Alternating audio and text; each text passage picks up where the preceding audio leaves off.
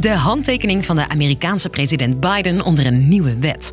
Doet hij wel vaker zo'n krabbeltje, maar deze is er niet zomaar eentje. It's the largest investment in the green economy that we've ever had. Ofwel het grootste pakket aan klimaatplannen van een Amerikaanse regering ooit. For supporters, typically on the left, the bill is being celebrated as a big win for environmental effort. But critics, typically on the right, say it's full of overtaxing and overspending. Maar er is ook kritiek uit de klimaathoek. Wat staat er in deze wet en waarom staan experts niet allemaal te springen om deze plannen? Ik ben Sophie en dat leg ik je uit. Lang verhaal kort. Een podcast van NOS op 3 en 3FM. In this historic moment, Democrats sided with the American people. Na anderhalf jaar gesteggel tussen de Democraten en Republikeinen is het investeringsplan van 369 miljard dollar een feit.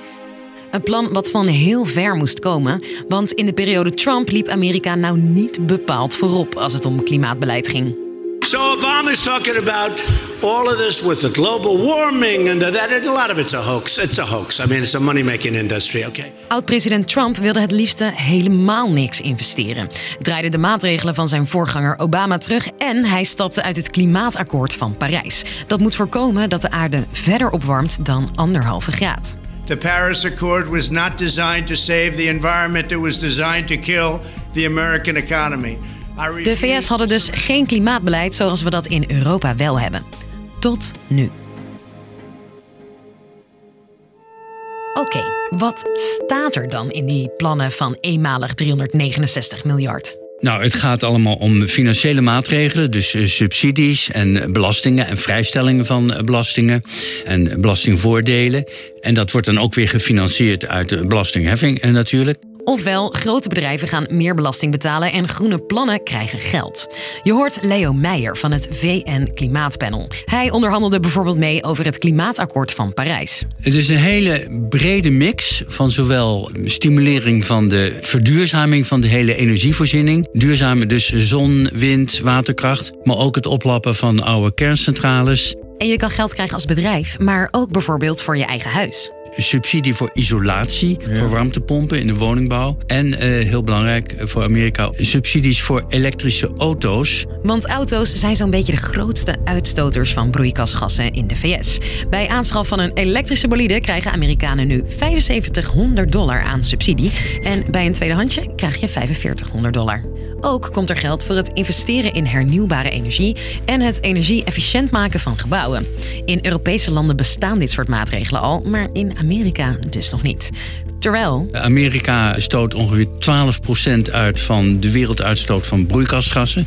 Nog niet alleen CO2, we hebben ook nog methaan, ja. lachgas en nog een aantal andere. Dus is daarmee een eh, hele belangrijke speler. De op één na grootste, na China.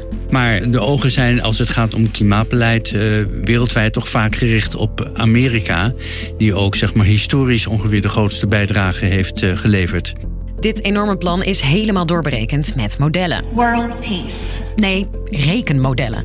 Het zou ervoor moeten zorgen dat de Amerikanen in 2030 zo'n 31 tot 44 procent minder uitstoten.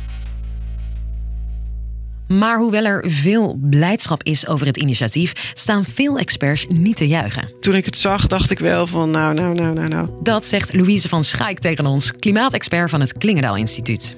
Een belangrijk kritiekpunt is dat uh, het pakket eigenlijk niet zorgt voor een beprijzing van de uitstoot. Dus de vervuiler betaalt. Het zijn eigenlijk alleen maar subsidies voor uh, nieuwe duurzame energie-investeringen. Uh, terwijl in Europa heel veel wordt bereikt met juist die beprijzing. In de EU betalen grote industriële vervuilers, zoals Tata of kolencentrales, een prijs per ton CO2 die ze uitstoten.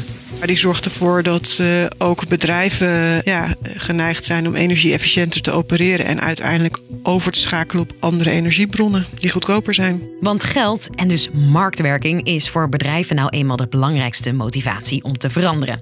En dat werkt beter dan strooien met subsidies, zeggen experts. Andere kritiek: het plan zou niet ambitieus genoeg zijn. het gaat om een uh, reductie van 40%. En in Europa zitten we bij tenminste 55%. En daarbij hebben we eigenlijk ook nog dat wij meten vanaf 1990 en zij slechts vanuit 2005. En ja, in de periode 1990-2005 zijn met name in Amerika de emissies nog enorm toegenomen. Ten slotte, bekijk je het eenmalige bedrag van 369 miljard dollar in verhouding, lijkt het al gauw minder. Het jaarlijkse bedrag voor bijvoorbeeld defensie in Amerika is twee keer zo groot. Nou vind ik dat niet zo gek in een wereld die toch wat onveiliger wordt. Maar wat mij wel opvalt is dat het Amerikaanse leger nog veel meer zou kunnen doen om ook groener te worden. Dus, lang verhaal kort. Biden tekende de grootste klimaatwet uit de Amerikaanse geschiedenis. Die komt nog lang niet in de buurt bij de Europese doelen en ambities, maar denken velen beter iets dan niets. Dat was hem weer voor vandaag. Jij bent weer op de hoogte en wij zijn er natuurlijk morgen weer rond de klok van 5. Joejoe!